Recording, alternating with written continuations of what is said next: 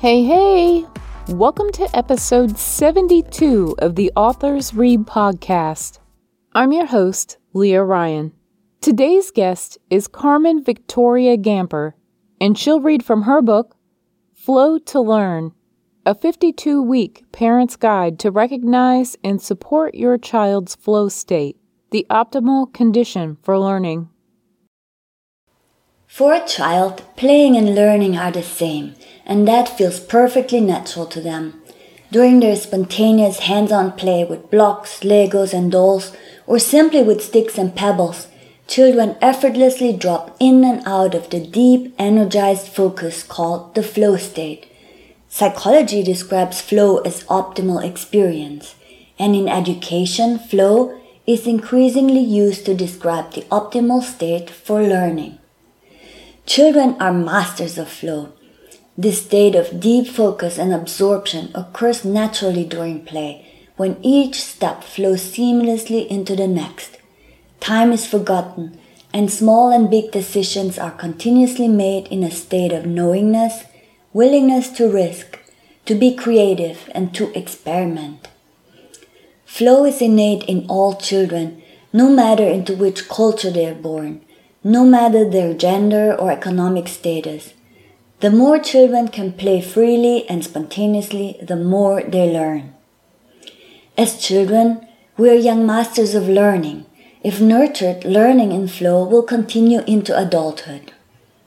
During their focused, self-chosen play, children take charge of their experience and set their own meaningful goals. They stretch their comfort zone on their own terms while experimenting with their skills. This kind of state is very similar to what adults experience in their highest achievements in fields such as dance, sports, music, and chess. When we allow children to be in flow, they get a taste of that fulfilling state and develop the basic flow skills that can later on lead to mastery. Mastery is an expression of flow and is developed during flow. An advanced skill set takes more than thinking, reading, hearing about, or just wanting something. Proficiency takes practice, and the most effective practice starts in childhood when kids are naturally excited about an activity. Flow cannot be forced or directly instructed by a teacher or parent. Instead, it must be allowed to expand. It needs a place to be. Most mainstream educational settings today are not conducive to flow. They actually obstruct and prevent flow. This reality is one we must examine. The one-size-fits-all classrooms, the strictly guided lessons, the frequent subject changes, the pressure to succeed on someone else's terms, and the underlying atmosphere of obedience and competition instead of collaboration and mentorship. All these elements and many more combine to suffocate a child's love for learning. What children need most is not direct instruction, even though that may be part of it. Given the right conditions, children have a natural curiosity, self-motivation, and they experience internal waves of intense willingness and openness to learning during play. In innovative education settings, where children are allowed to play, we have seen that kids clearly know how to learn. During their playful discovery and thought experiments that include natural learning curves based on trial and error, children form the mental and intellectual abilities needed not only to be in a flow state, but also academic skills. And they do that within an optimistic growth mindset. I can learn this. I couldn't do it last week, but today I can do it. Many hands-on experiences ensure that fundamental thinking capacities are being practiced and reinforced for permanence.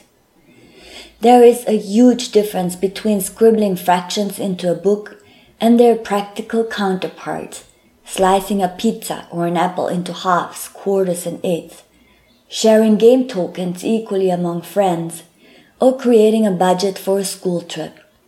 The latter hands-on experiences are needed many times over in childhood, so the concept of fractions can be incorporated into our whole body knowingness. Then, when we calculate fractions on paper, math merely becomes what it's meant to be, a language for what we know firsthand, a language that helps us perceive the reality we know in more complex and involved ways, even allowing us to imagine things far beyond the everyday tangible experience. In Flow, children learn how and when it is best to think and when it is better not to think. Being in Flow shows children that there is a higher intelligence in us than our thoughts, an intelligence anchored in our bodies, an inner organizing and integrated intelligence that can be trusted. They learn that practicing and trusting oneself are the avenues that repeatedly lead to success. Here are just a few examples of intellectual skills that most children learn with ease during their spontaneous play, even during a simple activity such as building a Lego tower. The following skills are all needed before academics can make sense to children. For instance, focusing on a chosen topic, problem solving and planning next steps, estimating and anticipating results, developing a strategy, calculating a risk, recognizing patterns and varieties, allowing the mind to rest from thought in order to open up to the light bulb or sudden knowing, cultivating positive thinking versus negative thinking habits. Conventionally, we think of intelligence in the context of an I Q score.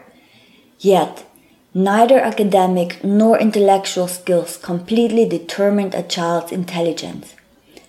Harvard psychologist Howard Gardner helped us tremendously to expand our traditional notion of intelligence with his theory of multiple intelligences. Yet, in order to deepen our understanding about the child's and our own intelligence, we need to go even further. A child's intelligence is determined also by their ability to connect and to feel connected. In fact, children develop very high intelligence through feeling connected. Intelligence is generated with the heart as well, and considers all sides of an issue in the context of genuine interest for what one is learning, while caring for all people, nature, and oneself. I'd like to thank Carmen for sharing her book with us today, and thank you for listening to the Authors Read podcast. Be sure to check out the show notes for the link to the book. If you'd like to support the Authors Read podcast, please like, subscribe, or share. Until next time!